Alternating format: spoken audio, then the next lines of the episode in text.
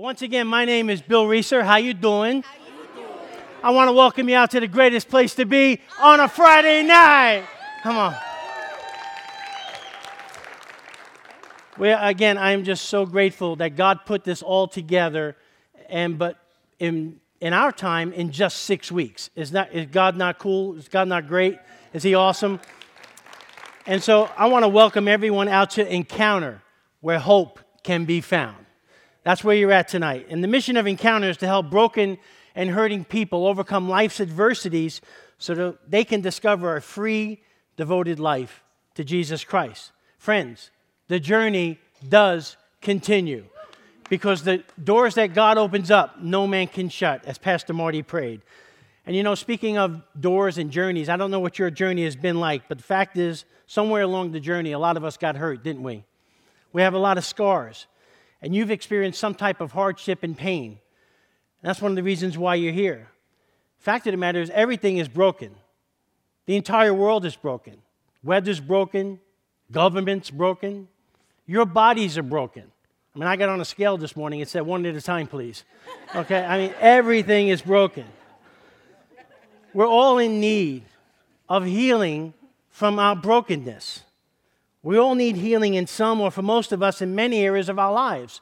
We need physical healing, we need financial healing, relational healing, emotional healing, most of all, spiritual healing. We've all experienced hurts in our lives. People have hurt us, we've hurt other people. Sometimes those hurts makes hurt people hurt other people if the hurts aren't healed. People carry hurts for years, believing the lie that somehow time is going to make the pain go away. In fact, unresolved hurts grow inside of us like an emotional cancer, and they keep us stuck. We never grow socially beyond our hurts. We never heal relationally beyond our hurts. Unresolved and unreconciled hurts, they leave scars. And those scars can lead, can lead to unhealthy coping mechanisms which can lead to bad character defects. They shape our identity in confusing ways.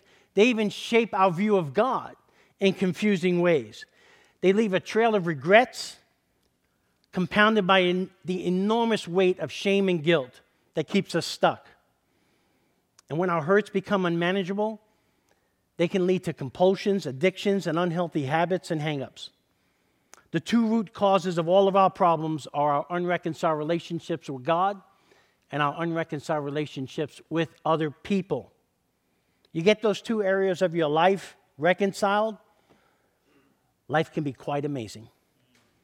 Now, some of you are thinking, well, I'm just fine with me and my relationship with Jesus. Jesus is just all right with me. if you remember that song, you're really old. And yes, while you and Jesus may be just all right, the biggest problem every single person in this room has tonight, including myself, is this issue of us playing God. We all do it. It all keeps us stuck, it all gets us back to ground one. See, all of us have played God and continue to play God in certain areas of our lives. It's man's oldest problem. You go back to Adam and Eve, everything was perfect, had a perfect environment. Everything was beautiful. There was just one rule. In paradise, you don't need a lot of rules. There was just one rule. But because they wanted to play God, they broke that one rule. It's our oldest problem. And I want to tell you today, with all the grace that I have, you stink at playing God. And so do I. And, you, and now you're wondering, well, how do I play God? Well, there are a lot of ways that we play God. You try and play God when you try and change your past. A lot of us have regrets about our past. If we could do a do over, a mulligan, one more time, oh, I wish I didn't do that. I wish I had another chance to say the right thing or do the right thing. You can't change your past. You try and play God when you control other people. You're all trying to control other people. You want people to like you, you want people to love you, you want people to do what you want them to do. You play games to do so. You give them things. You pout. You cry. You get mad. You get angry. You give them things. You manipulate them, all in an effort to try and control them. You can't be anybody's, you can't be anybody's Holy Spirit. You can't be anybody's God. And we play God when we think we can fix another person. Here's the, one of the biggest reasons we play God when we try and manage our own pain and we manage our own problems with the, with the help, without the help of a loving God who loves us and wants to heal us of those things and fix those things for us, who is more than capable of redeeming and fixing every area of your life that you have no ability to fix or change in your own strength or power. Those are the ways that we play God. You know, Jesus says, with all things, with God, all things are possible, but apart from me, you can do nothing. See, God wants to make your past your past. See, the devil wants to keep you stuck in your past. How does he do that? Well, he introduces you to his three best friends shame, guilt, and regret. Those are his best friends. You let shame, guilt, and regret get a grip on your life, they'll be the gateway drug for everything unhealthy, unholy in your life, like hurts, habits, and hangups. See, God wants to recycle your pain. He wants to recycle your past, your shame, your guilt, all your guilt, all your regrets. And He wants to make you a trophy of His grace. He's the great recycler of pain. And He never, ever, ever wastes a hurt. And He doesn't want to waste your hurt.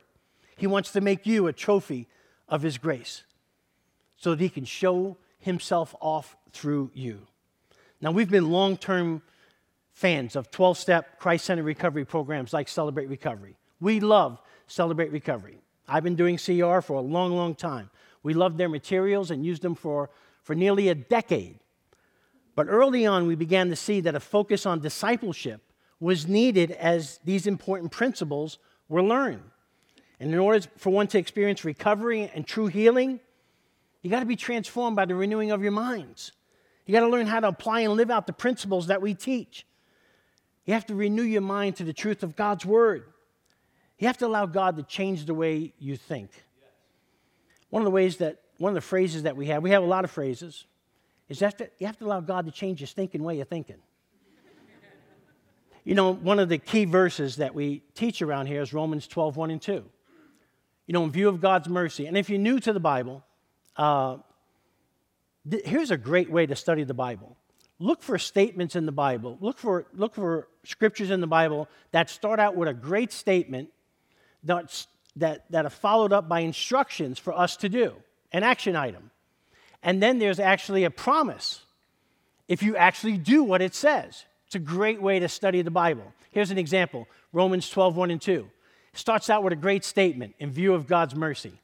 You should think about God's mercy. You should think about what Jesus Christ did for you. You should think about how much the Father loved you, how He sent His Son to die for you, how He forgives you, how His whole plan was to forgive you through His Son Jesus Christ if you will put your faith and trust in Him. You should think about how His mercies are new every day. You should think about where sin abounds, even that much more grace abounds. You should think about that every time, if you should ever sin by any chance, that we have a promise in 1 John 1 9. If we confess our sins, He's faithful and just to forgive us our sins and cleanse us from all unrighteousness. You should think about those things. And when I think about those things, I'm grateful.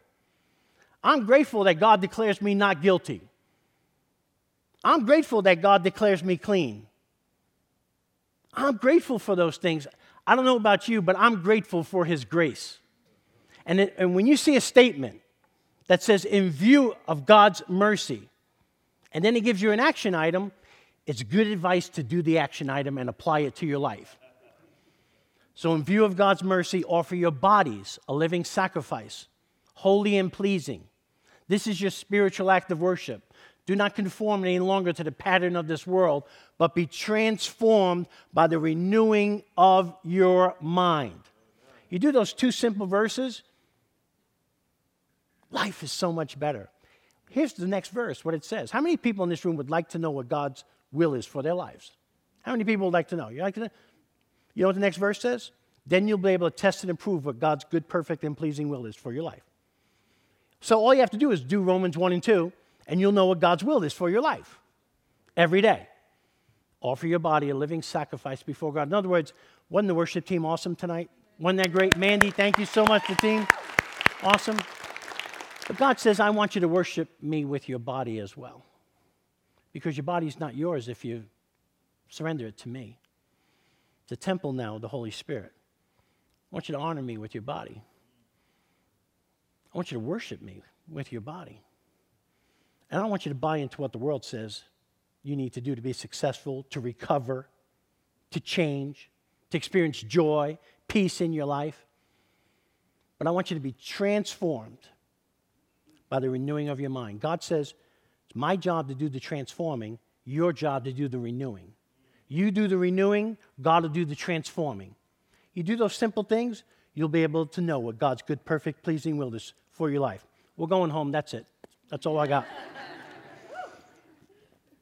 it's really that simple. So you got to do that. Here's the second thing. Next thing, you have to allow the Holy Spirit to direct your life.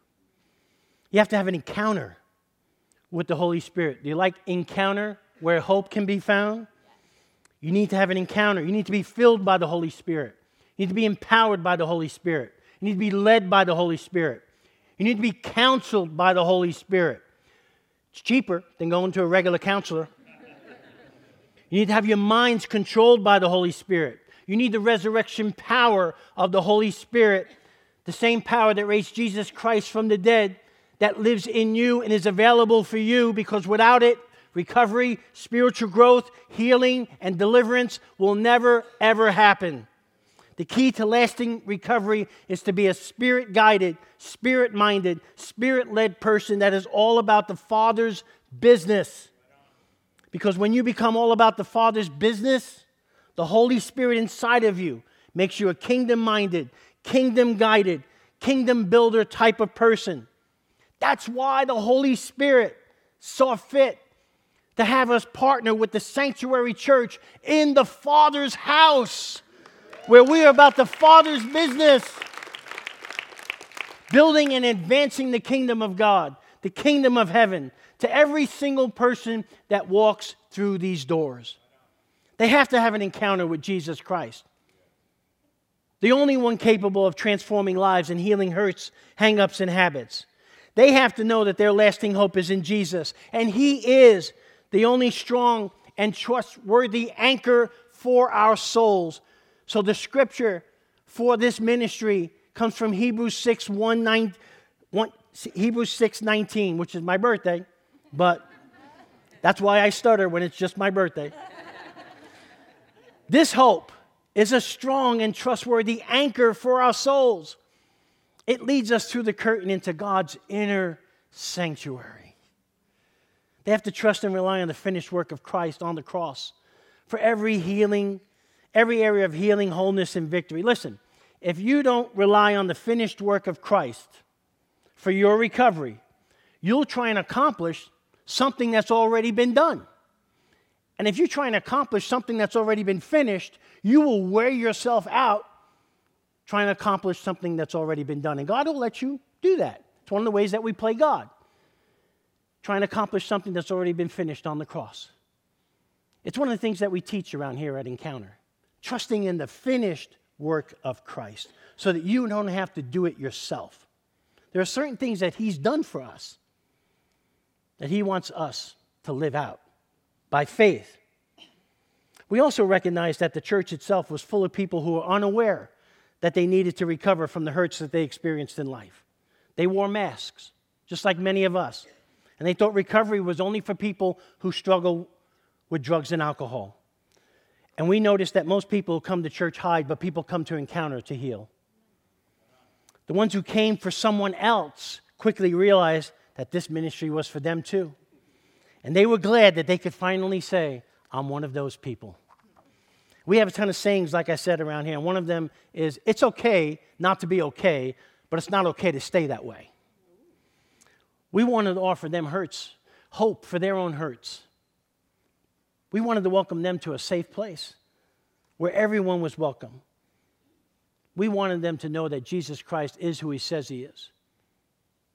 He can do what he says he can do.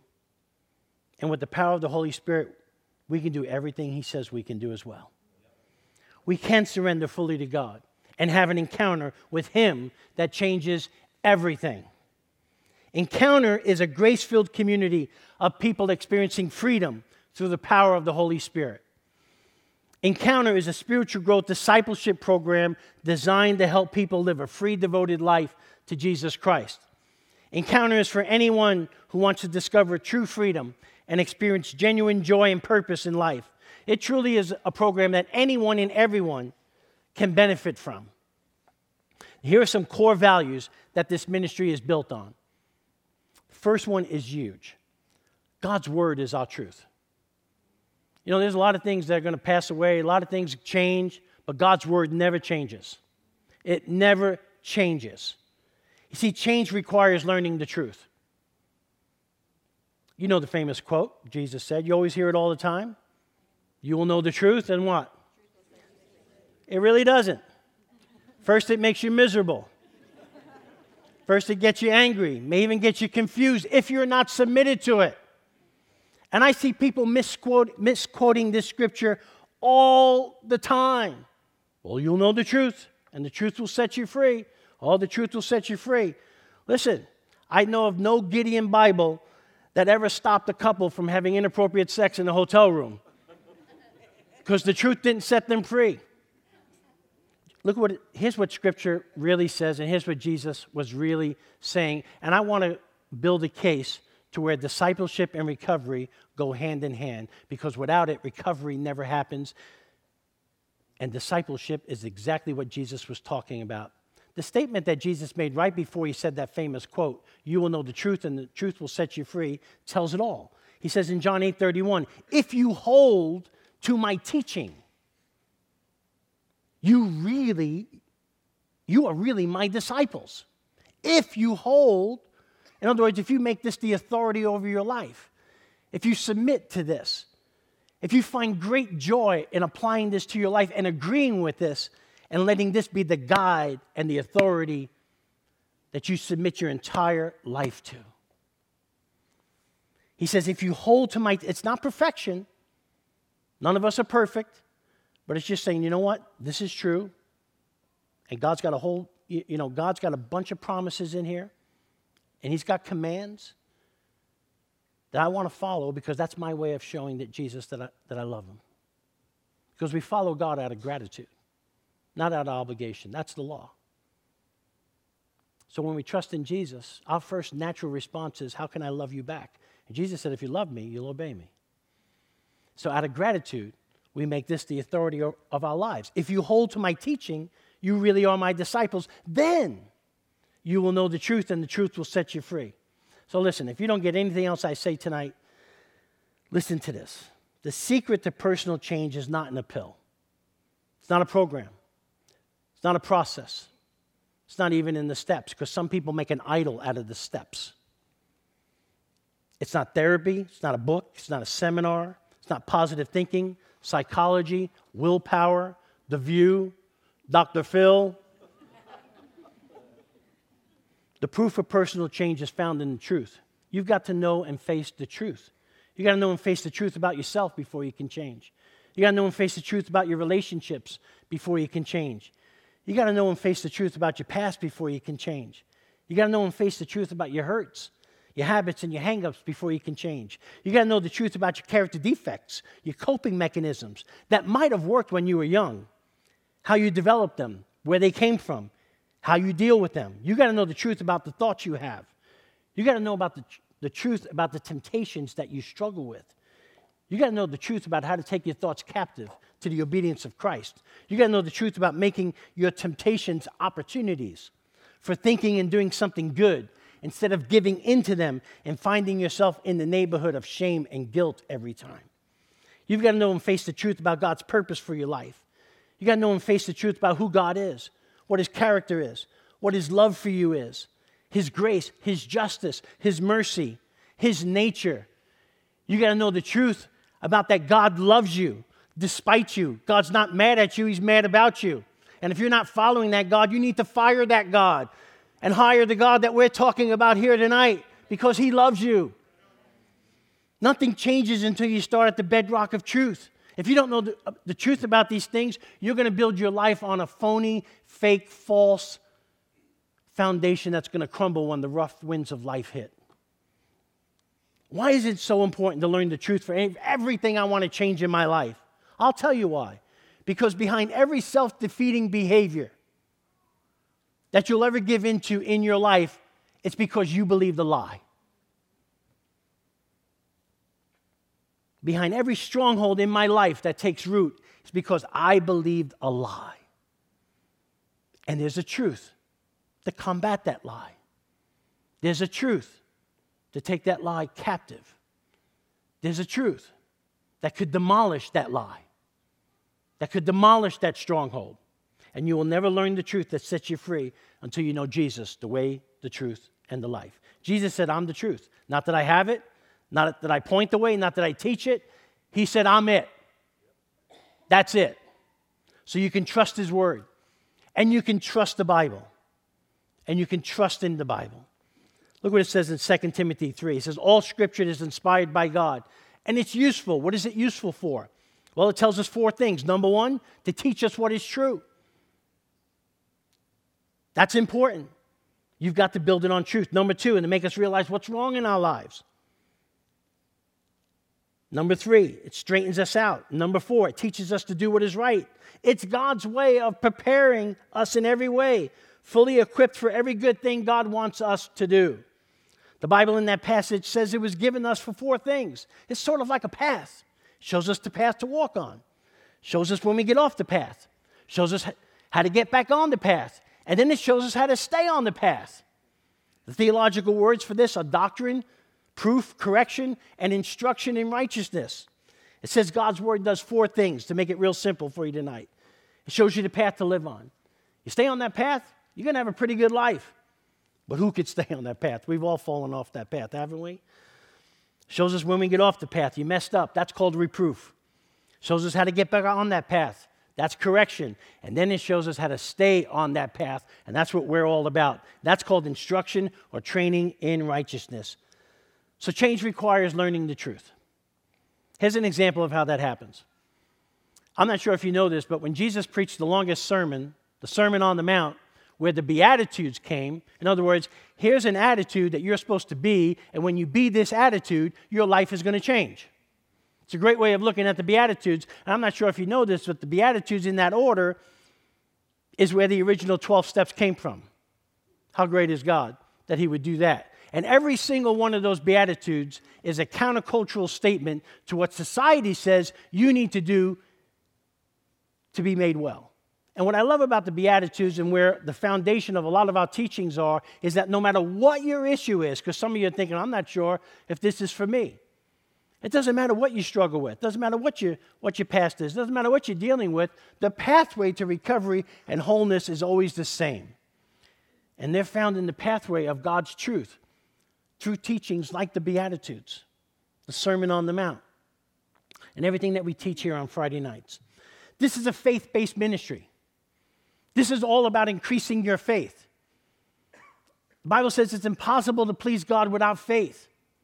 And Romans 12, 3 says, To each of us, He's given us a measure of faith.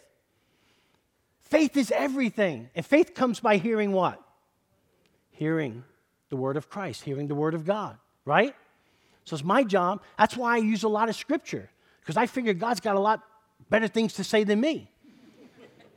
and if I share a lot of scripture with you in the teachings, it's going to build your faith up. And I want you to be people of faith. Because at the end of your life, a lot of us think we're going to get judged on the things we did or didn't do, but in fact, we're going to get judged on what we believed or didn't believe because what we believed or didn't believe determined what we did or didn't do. Right? Okay. Number two. I'll slow. I, I got to slow down a little bit. Hold on. Number two, we don't dwell on past hurts.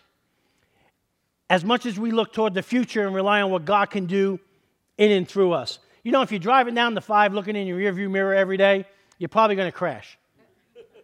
It's not a healthy thing. And I just, want to, I just want us to all take heart what the Apostle Paul said. This one thing that I do, I don't look back. But I strain, I press on, strain towards the prize for which Christ has called me in heavenward. You see, you can spend your whole life being a victim, but God wants to make you a victor. And in order to be a victor and be victorious, you got to start looking forward to what God has for you. And God has great plans for you, not to harm you, but to give you hope and a future. He already knows the plans He has for you. Number three, we stress taking personal responsibility to cover in life, to recover in life. We do not run this ministry based on codependent insecurities. Here's what I mean by that we're not afraid to tell you what you need to hear as opposed to what you want to hear. We're going to challenge you to live this stuff out. We're going to challenge you to build an accountability team. We're going to challenge you to stop blaming others because when you blame others, it's spelled be lame. And we don't want you blaming others all your life. At some, t- at some point in your life, you've got to take personal responsibility for your decisions. And I know that's hard because a lot of us have been given a bad deal. A lot of us have been abused, abandoned. People have done stuff to us that that God wants us to know tonight not guilty. Not guilty. But you're still responsible for your decisions on how you respond to the things that have happened to you. And what we're learning and what we're going to learn here is how to respond to the things that have happened to us in much more healthier ways. Does that make sense? Okay. Four, we know that spiritual commitment to Jesus Christ is essential to lasting recovery and growth. But here's the deal you don't have to be a Christian to come to this program. You don't have to be a member of the sanctuary to come here. All you have to do is, if you want to get well, if you want your life to get better, if you want to heal from your hurts, habits, and hangups. You see, it doesn't matter what you believe, what you don't believe, what you've done, or what's been done to you. If you're looking for a place, a safe community, a place where you can heal, a place where you can grow, a place where you can find your purpose in life, a place where you can find unspeakable joy and healing and live the abundant life that Jesus Christ died for, this is the place to do it. The only prerequisite is do you want to get well? Do you want your life to get better? I was running this program in Rockford, Illinois. I'll never forget, I got a phone call one day from a lady, and she's the sweetest lady, and she said, Listen, I'm at the end of my rope. I'm, I'm, I'm depressed. I'm suicidal. And I have a bad eating disorder. And I heard about your program. And can you help me? And I said, Ma'am, do you want to get well? And she paused for a second. She goes, Well, of course I want to get well. She said, Well, uh, she goes, Your program meets on Friday night? I said, You just need to show up on Friday. She goes, Well, I can't. I said, Why not? She says, I'm Jewish and uh, I won't step foot in a Christian church. And, uh, and, I, and I, I listened to that and I, and I said to her, I never asked you what you believed in. I only asked if you wanted to get well. And she said back to me, she said, Are you telling me it's okay for me, a Jewish person, to come to your Christian church? I said, Only if you want to get well. so you just come on Friday. And we had a, we, we had a, a women's group for women struggling with food issues. And, uh, and uh, she came the first night. She got connected with the women. You see, it's connections with people that do it. And, and that's why I'm so grateful that all of you showed up tonight uh, because you, you are some of the most safest, loving people. And she showed up. She got connected with some of the women. She just started coming every week. And we do a thing, we do a, like a commitment night where we'll take Marty's cross from his yard. And uh, thank you, Marty. And, uh, and this was a night we had close to 200 people, and almost, no, uh, maybe 199 of them came to the cross and gave their lives to Christ that night and became born again believers, except her. Because I knew that she would struggle. And she came up to me that night and she said, and she said, I was just terrified of the cross. And I knew that we were supposed to have a conversation. And I met with her, and I talked to her about the love of Jesus. I talked about how Jesus loved her. I talked about how he died for her. And she goes, Well, how can I, how, how, you know, how can I give my life to him? I, I, don't, I don't understand this. And I took her to the book of Romans, and I'll never forget taking her to the book of Romans. And I was, I was actually having her read it, which was so neat. And I had her read what, you know, where she read in Romans you know, 9:10, if you confess with your mouth and believe in your heart that Jesus is Lord, you'll be saved. And then she goes, I still don't get it. I still don't get it. She goes, Because I'm Jewish. I said, You need to keep reading. and then, so she kept on reading. And then when she said this, she goes, As scripture says, anyone who trusts in him will never be put to shame. For there is no difference between Jew and Gentile. The same Lord is Lord of all and richly blesses all who call on him. Everyone who calls on the name of the Lord will be saved. And she gave her life to Jesus Christ that night. And we baptized her in the Pacific Ocean.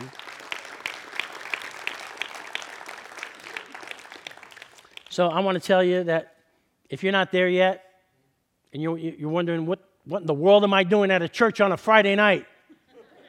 You're in a safe place. Welcome. Welcome to the Father's house. Welcome to the Father's house where you have a Father who loves you more than you'll ever know. Welcome. So we believe, listen, the best the world can offer is reformation. You can learn good coping skills, you can learn sobriety, but you'll never be transformed until you accept Jesus Christ as your Lord and Savior. You see, when you accept Jesus Christ as your Lord and Savior, here's the benefit package. Okay? You get a home in heaven for eternity. You get all your sins forgiven. You get a new mind. You get a new heart with new and right desires. You get a new nature. You get a new lease on life. And the God of the universe who loves you through his Holy Spirit will live inside of you. He'll empower you, he'll gift you. And this is important because the next point is we also believe that the power of the Holy Spirit is our source of strength and healing. Now, let me make a point here. How many people here would say that Jesus is the best teacher ever? Okay, just checking. Not necessarily. Look at the results of his ministry three and a half years, three years with his disciples.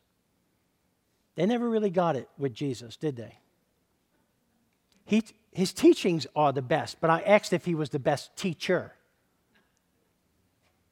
You see, if I'm following someone and like Jesus, and Jesus does what he says he's going to do, comes back from the dead and says, I told you, and then tells him to do some things, I think I'm going to do it. But even then, the disciples didn't get it. Because after, even after Jesus rose from the dead and told the disciples to go and make disciples, they went back fishing.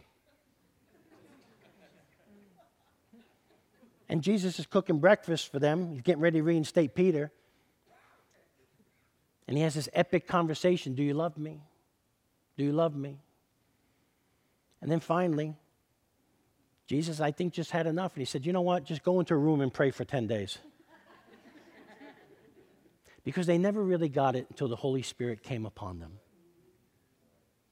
You see, we can't get it till the Holy Spirit comes upon us and lives in us. And here's the reason why Jesus can only reach their intellect, but the Holy Spirit changes us from the inside out. The Holy Spirit changes our hearts, it changes who we are. Jesus says, It's going to be better for you that I go. Unless I go, the Spirit of truth won't come. He's going to guide you into truth, He's going to counsel you. He's going to make this book so easy to understand. I never understood this book till the Holy Spirit came upon me. Now it's like a Dr. Seuss book. It's like Jesus and green eggs and ham to me. I love it. You know why? Because the Holy Spirit is making is, is interpreting the book for me. Now, if you're submitted to the Holy Spirit and you want to be led by the Holy Spirit, He'll make this book easy to apply to your life. It's a joy. It's a joy. So we believe strongly in that. We also know that we need to combine recovery and spiritual growth as the pathway for lasting change and recovery. I got to move because we're getting behind. We also know that community with others is key. We get better together. We do get better together. And we need to build healthy relationships that will help and not hinder our growth and recovery. You know what's the worst thing that people do? You want me to tell? They isolate themselves. You think no one else understands, you think no one else cares, and we isolate yourselves. But we get better together. And you've got to be, you've got to have the courage to get authentic, to get real. You know why? Because you're as sick as your secrets. And you know the thing that you want to conceal the most? That's the very thing that God wants you to reveal the most because when there's revealing, there's healing. You see, if you want forgiveness, God will give you forgiveness instantly. But if you want healing in your life, God says you got to include other people. James 5:16 says, "Confess your sins to one another and pray for each other so that you may be healed." Healing and forgiveness are two different things. You can have both, but if you want healing, you got to include other people. You got to build a support team. You got to go to groups and you got to share in groups. And we work really hard at keeping our groups really safe and fun at the same time. Number eight, we recognize that all of us need to recover in life. We all have different kinds of hurts, habits, and hangups of varying degrees.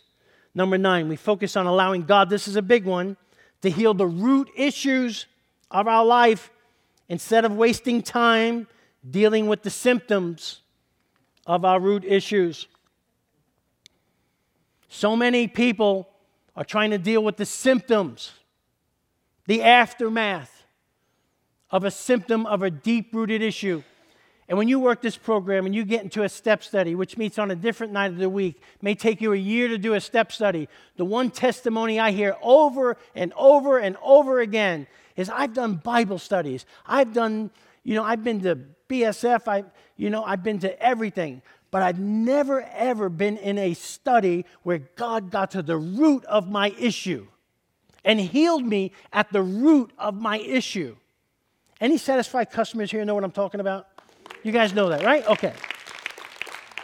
You see, see a lot of us think that our root issues are going to be who we are for so long. But the Bible says that the weapons we fight with are not the weapons of the world. On the contrary, they have divine power to demolish strongholds. We demolish arguments and every pretension that sets itself up against the knowledge of God, and we take captive every thought and make it obedient to Christ. We're going to teach you how to take your thoughts captive like you've never taken thoughts captive in your life.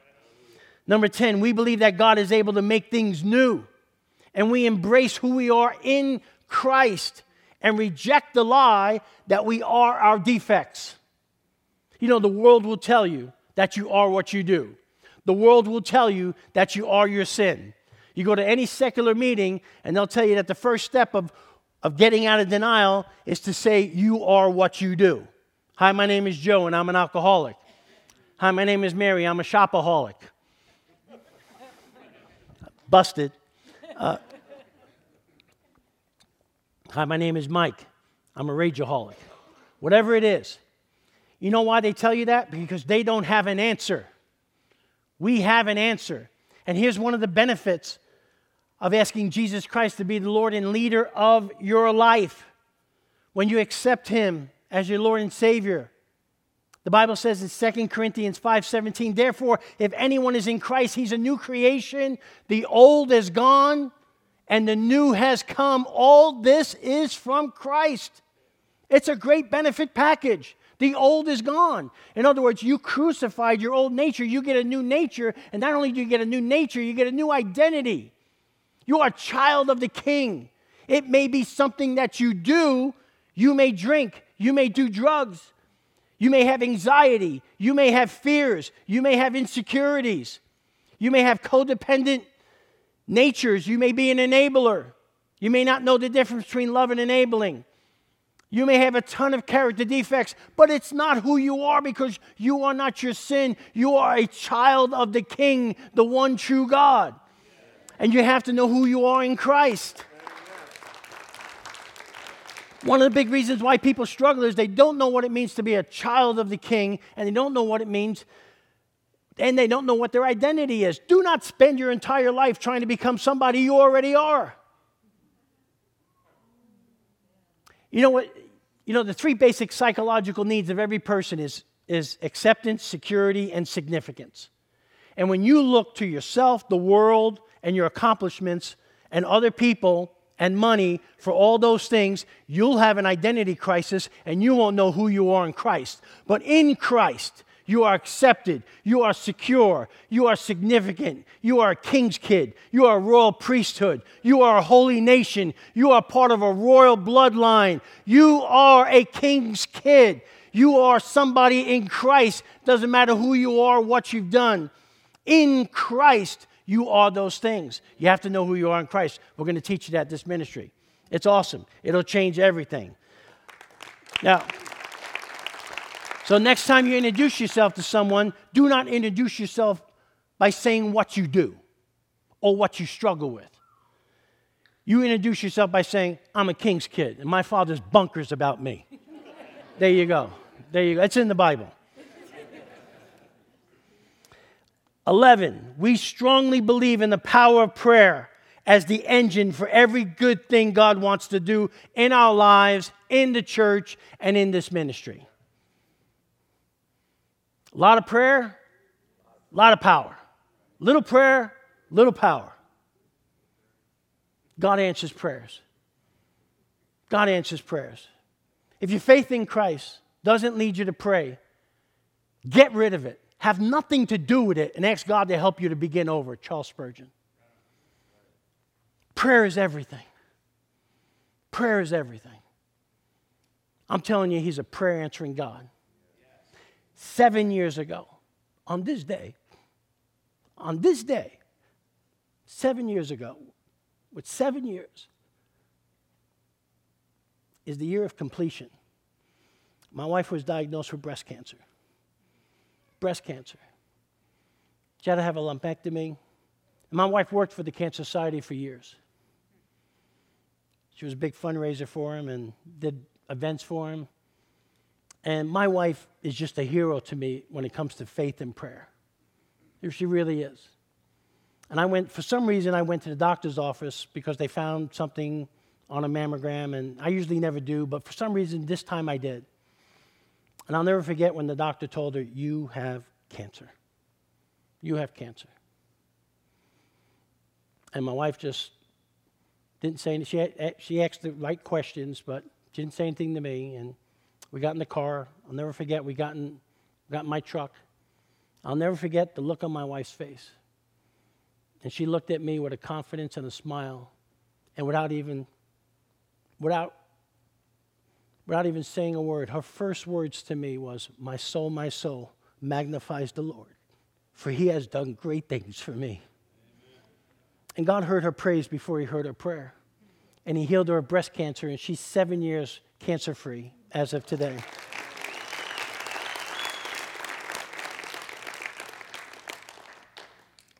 Last one. If we don't give away what we learn and experience, we might lose it.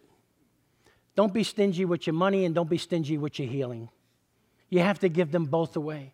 We're going to we're going to encourage you to serve. We're going to encourage you to get plugged in. We're going to encourage you to volunteer. We're going to encourage you to lead. We're going to encourage you to become a disciple. We're going to encourage you to go out.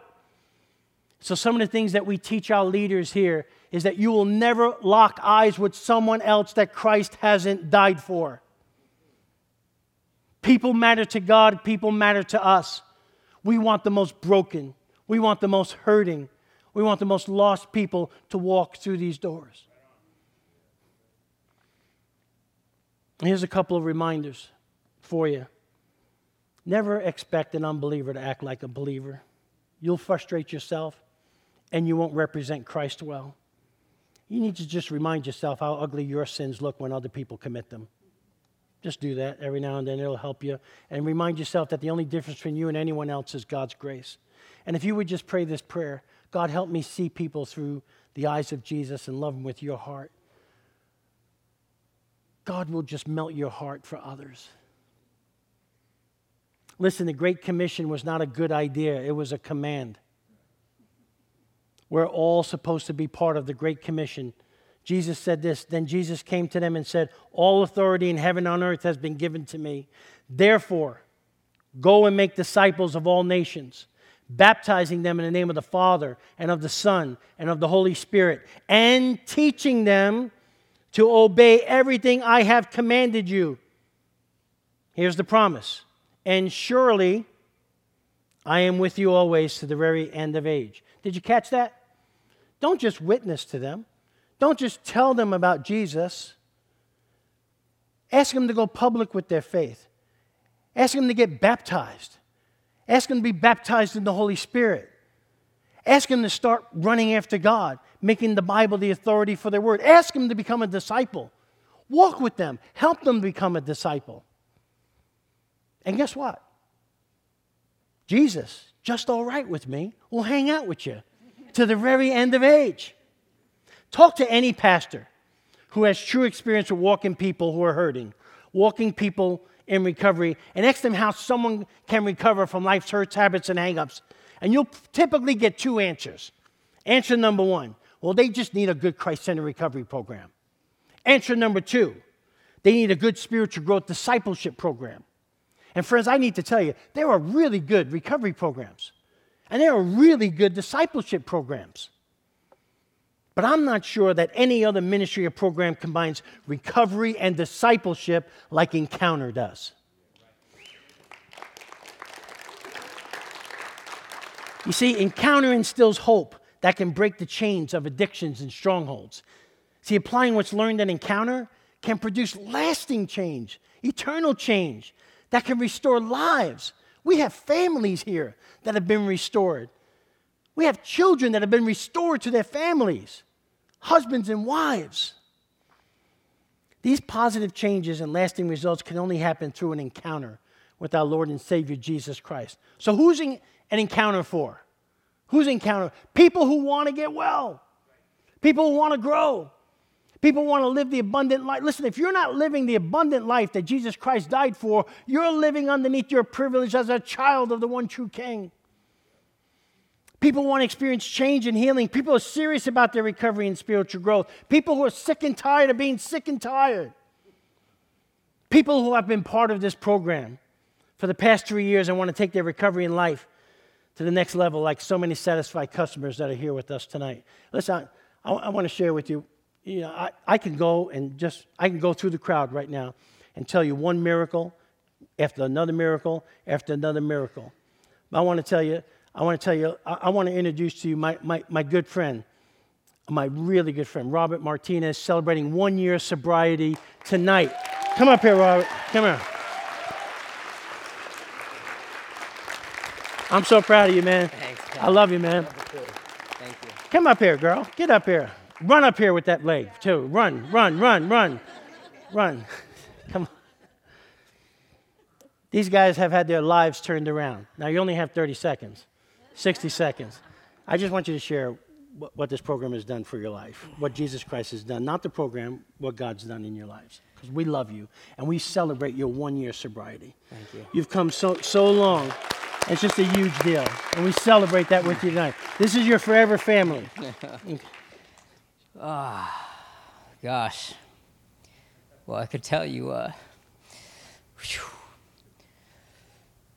God has definitely softened my heart. Uh, I was never a crier. And God's grace has truly set me free from my addictions. Um, gosh, I just I'm so thankful that God never gave up on me. And uh, when I truly surrendered, He was waiting there with open arms. So, uh, yes, I'm so thankful that God was waiting there patiently for me. So. You get to talk to her. You get to say something. Um, first of all, I just I want to tell my husband that I'm so proud of you and I love you, love you so much. And I know God put us together for a reason, even though all the ups and roller coasters we've gone through, all for the glory of God. And I'm so thankful for the ministry that has brought us together to learn God's word together and to grow together. And I'm just I'm so proud of you and I love you. I love you. Thank you for staying with me.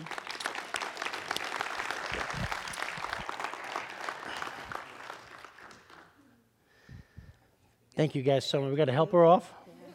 That's okay. So as we wrap this thing up, encounters for people want to have an encounter with God. People want to have an encounter with some Me Too people. These are some Me Too people. People want to have an encounter with freedom. People want to have an encounter with the cross, with His presence. People want to have an encounter with grace. People want to have an encounter with the Holy Spirit. People want to have an encounter with truth. People want to have an encounter in the Father's house. Friends, I'm telling you, come back. Be a part of this program. If for any reason you want to leave it, we'll be glad to refund you your misery back. Encounter is a place where you'll find out what it means to be an original masterpiece. An original masterpiece. So you can do the good things He planned for you to do years ago. Ephesians 2:10 says that we are God's workmanship, his masterpiece. I don't know about you, but when I get up in the morning and look in the mirror, I don't really see a, a masterpiece, you know? I mean, maybe a Picasso. It's like But I want to be his masterpiece. I want to be everything he created me to be. And so I go to him in prayer and I say, "Dear heavenly Father, do whatever it takes to mold me into the image of your son." Make me your masterpiece. In Jesus' name I pray. Amen. Hi, Whoa. Who are you? I'm God. You said the prayer, so here I am. You're not God. No, I am. You said the prayer. That's how it works. Okay, okay. If you're God, then uh, make it snow in here. You know what? I really don't want to make it snow in here because it'd get kind of yucky. Yeah, you're not God. Why do you say that? God wouldn't say yucky. I do. It's a Greek word. Oh. Okay, okay. Um, if you're God, what does Lamentations 15:9 say? Lamentations is only five chapters. It's a very short book. Oh. Why was it so short? I was tired of lamenting. Oh. Okay, okay. If you're God, who's going to win the World Series this year? I'm really not into playing games. Why are you so much into playing games? You are God. What gave it away? You answered my question with a question. I did. yeah, I do that, don't I? I did it again. Step right up. Here we go. Okay. All right. Hey, what are we doing? I'm going to make you into my original masterpiece. This is the process. Oh, okay, got it. Yeah. Wait, wait. What are these about? These are the tools I'm going to use to make you into my original masterpiece. Okay. Hang on. Yeah, I thought you were a carpenter. that's my son. Step right up. Here we go. okay. Oh, hey, God. Mm-hmm. How do you know what to chisel away and what to leave? I take out everything in your life that doesn't belong there, kind of like dead weight. Ooh, speaking of dead weight, could you chisel right here?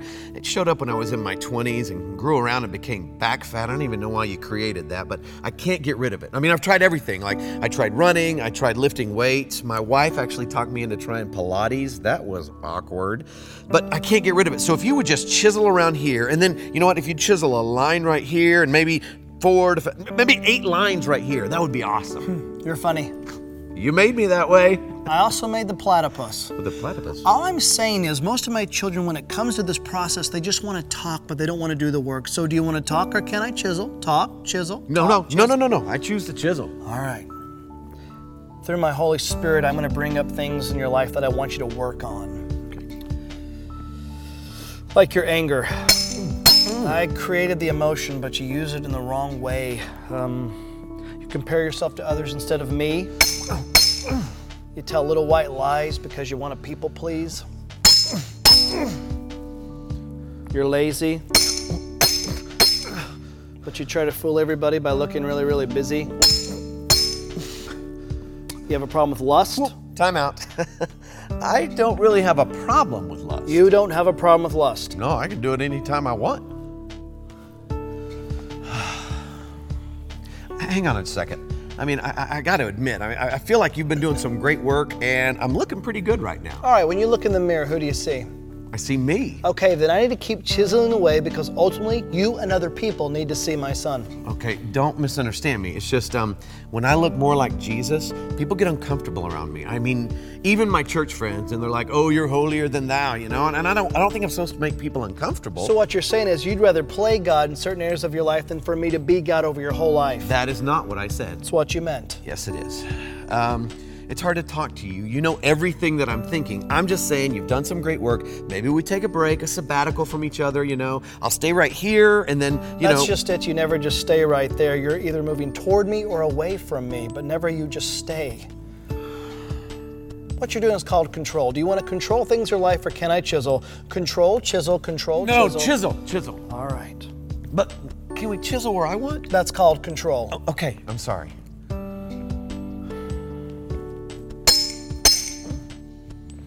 Now, this right here, this secret sin that you keep running to whenever you're hurting, angry, lonely, tired, that you think you're fooling everybody, but It's making you a whitewashed tomb. Are you ready for me to chisel this out of your life? Yeah. See, it's a process. It's not a sprint, it's a marathon. It's your whole life. And you care so deeply about what other people think of you. It's rubbish, it's garbage. The greatest thing you're ever going to hear is at the end of your life when you hear me say, Well done, good and faithful servant. That's what you keep your eye on. That's the prize, heavenward.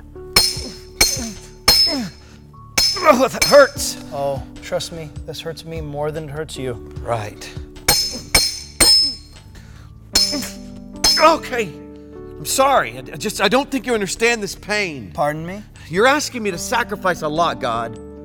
Don't talk to me about sacrifice. I know all about sacrifice. I sent my son to die on the cross for pain, for sin, but I also did it for another reason to give you freedom. Do you know what insanity is? Insanity is doing the same thing over and over and over again, expecting different results. And there are things that you've been doing for years, these empty wells that don't have anything to offer. You've been going to them and it's insane. Allow me to chisel them out of your life. Um, allow me to produce character where you keep focusing so much on your image. Okay, but I was thinking. Your thoughts are not my thoughts. Okay, but if we went another way. Your ways could- are not my oh, ways. I can't. You can't what? I, I, I, I can't be good. That's your excuse. That's your excuse is that you can't be good. It's not an excuse. I can't. Oh, my child. In the beginning, I said it was good. I made you good. Be good. Yeah, but you and I both. What? Nothing. No, what is it? Nothing, okay? You wouldn't understand. I, God of all the universe, wouldn't understand something one of my children has to say. Try me. It's just, um. I let you down so many times, God. No, my child. You were never holding me up. I hold you up with my victorious, righteous right hand, never the other way around. In this relationship, I hold you up. Okay. And chisel away. But just just be prepared for what you're going to find in there. Because I know who's inside there. Because I get up every morning and I look at him in the mirror and I hate who I see. Because deep inside there, this this this little kid who gets up every morning and dresses like an adult. And I go out and I, and I, try to do what I'm supposed to do, but I can't, okay? I can't be who everybody else expects me to be. God, I can't even be who I want to be, much less who you created me to be. And so inside is this scared, stupid little kid. But you chisel away, just be prepared. You have listened to so many voices for far too long that were not from me. And you have totally bought into the lie, haven't you? You think you're junk, don't you? When you lay your head down at night after you've done the dance to get the hug, you think you're junk. Listen to me. I don't take time to make junk. How can I show you that my love for you stretches as far as the east to the west? That how can I show you that my love for you has no end? I know. Reach in your back pocket. What? Reach in your back pocket. Why? Are you arguing with me? Reach in your back pocket. Oh God. yes? I just meant, God, I'll do that right now. You're just saying my name in vain. Come on. It's, it's a name, it's a saying. It's a name above all names. It's more than a saying, it's more than a name. I want to teach you something about my name. Reach in your back pocket. Oh my God. You know what that is? Yeah, it's a uh, it's a note. I, I wrote it when I was in college. How did you get this? Hello. Oh yeah. Go ahead, read it. I love Angie. Other side. Sorry.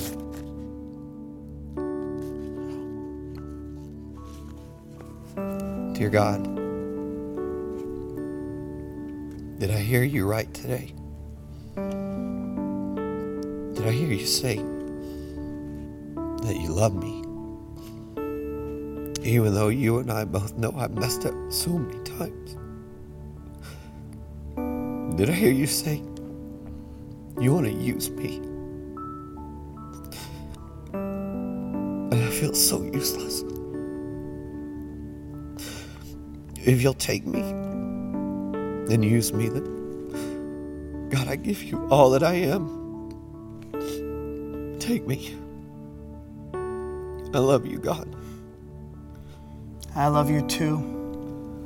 And I love you too much just to leave you where you're at. This salvation that you hold, I don't want it to be some sentimental gush or some head knowledge. I want you to work it out in every detail of your life. And when problems come and chaos happens, don't look at it as a, as a prison, but look at it as a father disciplines his child. A father disciplines the ones he loves. I know, but it's going to be tough. Yes, but you bought into the lie thinking everything was going to be easy when you gave everything over to me. There will be trouble in this world, but be of good cheer. I've overcome the world. I want you to do something. I want you to look out there and I want you to say, Tommy is God's original masterpiece. Tommy is God's. No, not the way you see yourself or you try so desperately for others to see you, but maybe for the first time in your life, the way I see you, the way I created you.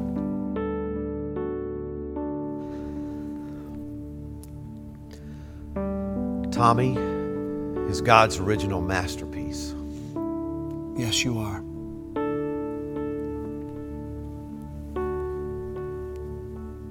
And so are you.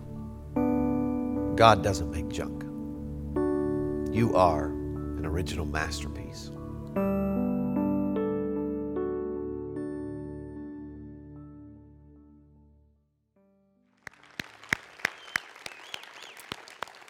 We gotta, we're going to wrap this thing up, but before we do, uh, I want to know if there's anyone here tonight that wants to become God's original masterpiece. Maybe you lost sight of that. Maybe even as Marty was talking about the picture of the prodigal son back there. And just even when he was speaking, you were saying, I'm a prodigal. I just need to come home to daddy. It's no mistake that you're in the Father's house on a Friday night. And I want to give anyone the opportunity, even before we get going with the ministry. I'm going to give you directions where we're going to go in a few minutes. But I just want everyone to just bow their heads and just for a second. I just, I just want to speak to a couple of groups of people right now. And uh,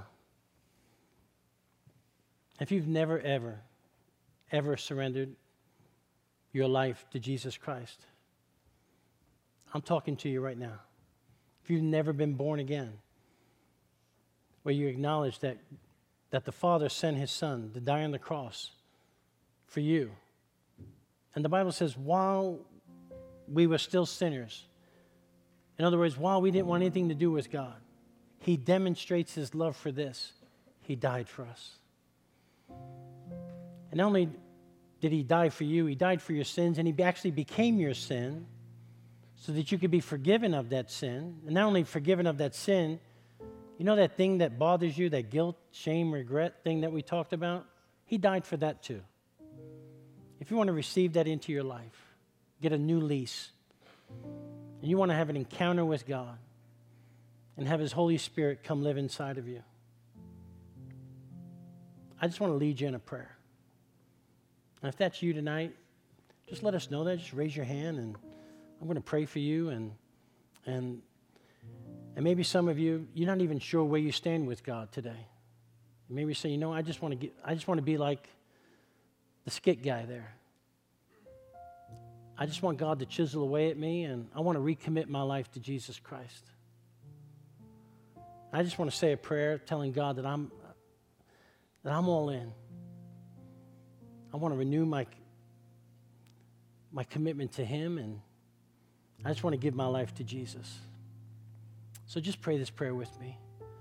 Say, Father, I have sinned against you, myself, and everyone else. And I trust in Jesus for the forgiveness of my sins.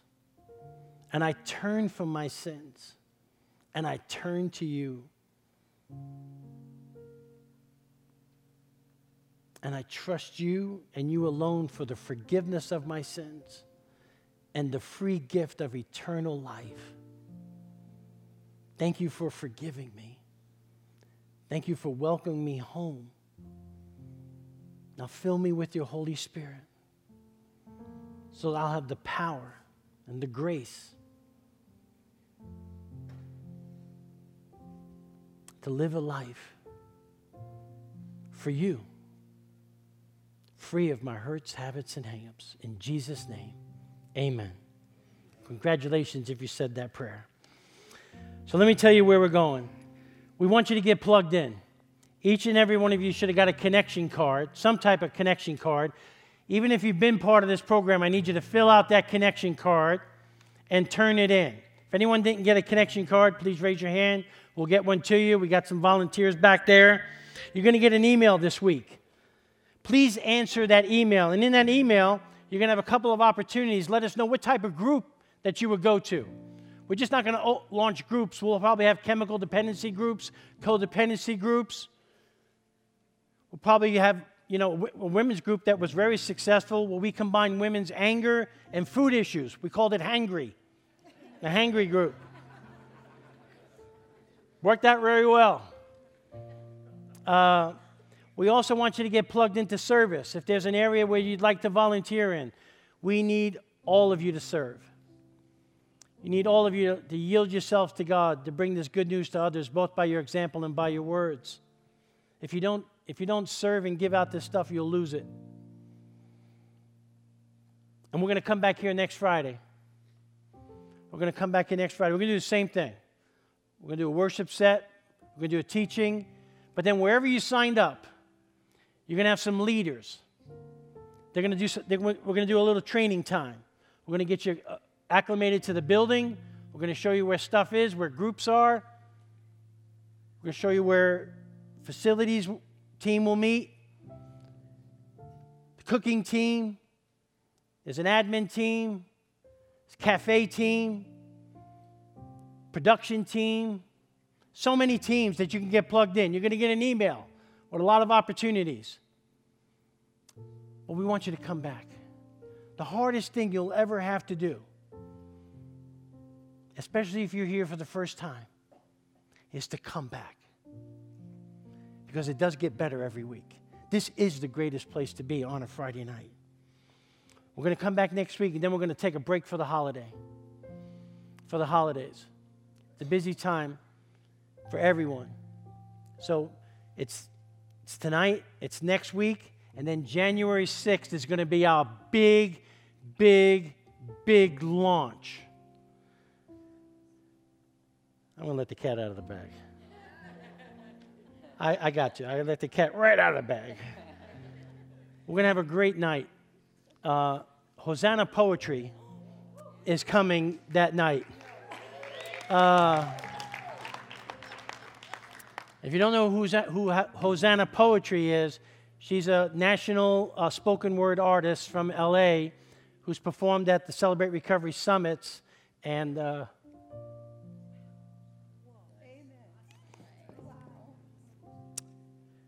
But in order for us to make this happen, we need your help. You see, I wish I could express in words my gratitude for this relationship and this partnership that we have here with the sanctuary. I am so grateful. I have never, ever been to a place and run this ministry that has the same belief and value systems that I have and that we have as a ministry. I don't know what God's going to do with that. That's why you see me here on the weekends. This is, this is where this is our home. If you're looking for a church home, a place where you can grow, be challenged, like all the things I spoke about tonight, we were, we were born together. We, me and Marty were split at birth. We're twins. but I am learning from him. And I, I want to be a good steward of this building, of the anointing of this building, and everything that we do.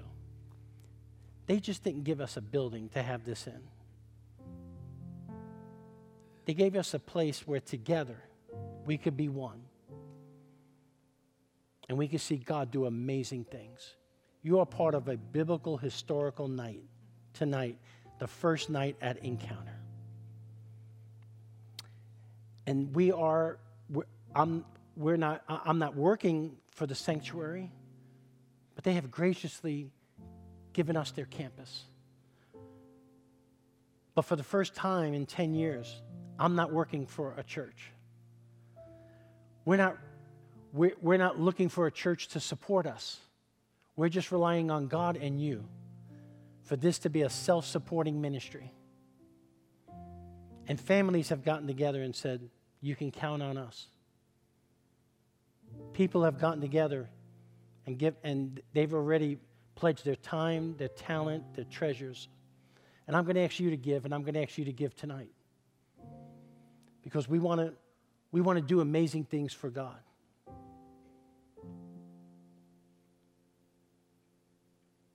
And so I'm going to ask you to, to give cheerfully. You can write a check to Encounter. And, for the, and all your money goes straight to the ministry. And I just want to thank you in advance for supporting this life changing ministry that is a life saving, life or death ministry for a lot of people. It really is. And so I'm going to pray. And then after I pray, I, I sort of had to have an arm wrestling uh, event with Mandy because it is Christmas it is Christmas time, and I don't know if we can. Get, I, I, didn't think it'd be appropriate for us to go through a service without hearing a Christmas song. And my good friend Mandy wrote a Christmas song, Christmas to Me. Woo! And if you haven't downloaded it yet, I, I watched it again yesterday, and I cried like I'm, I'm, I'm, just, I'm just a crier.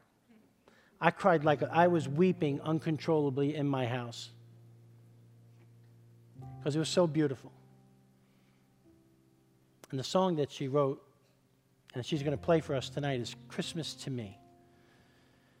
But I'm going to ask you, I'm going to pray for our offering, and while she's playing that, I'm going to ask the volunteers to, to take up our offering.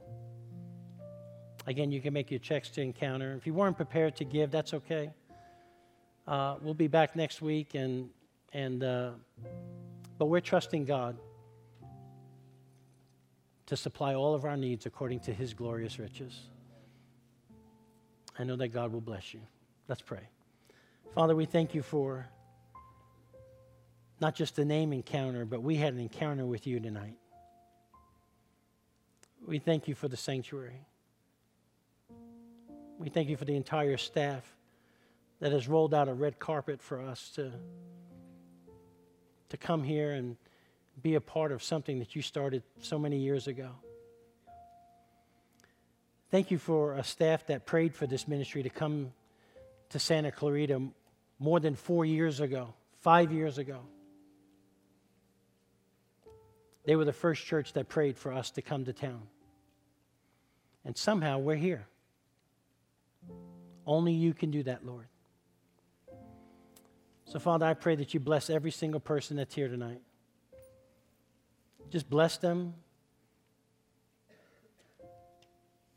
whether they're able to give or not.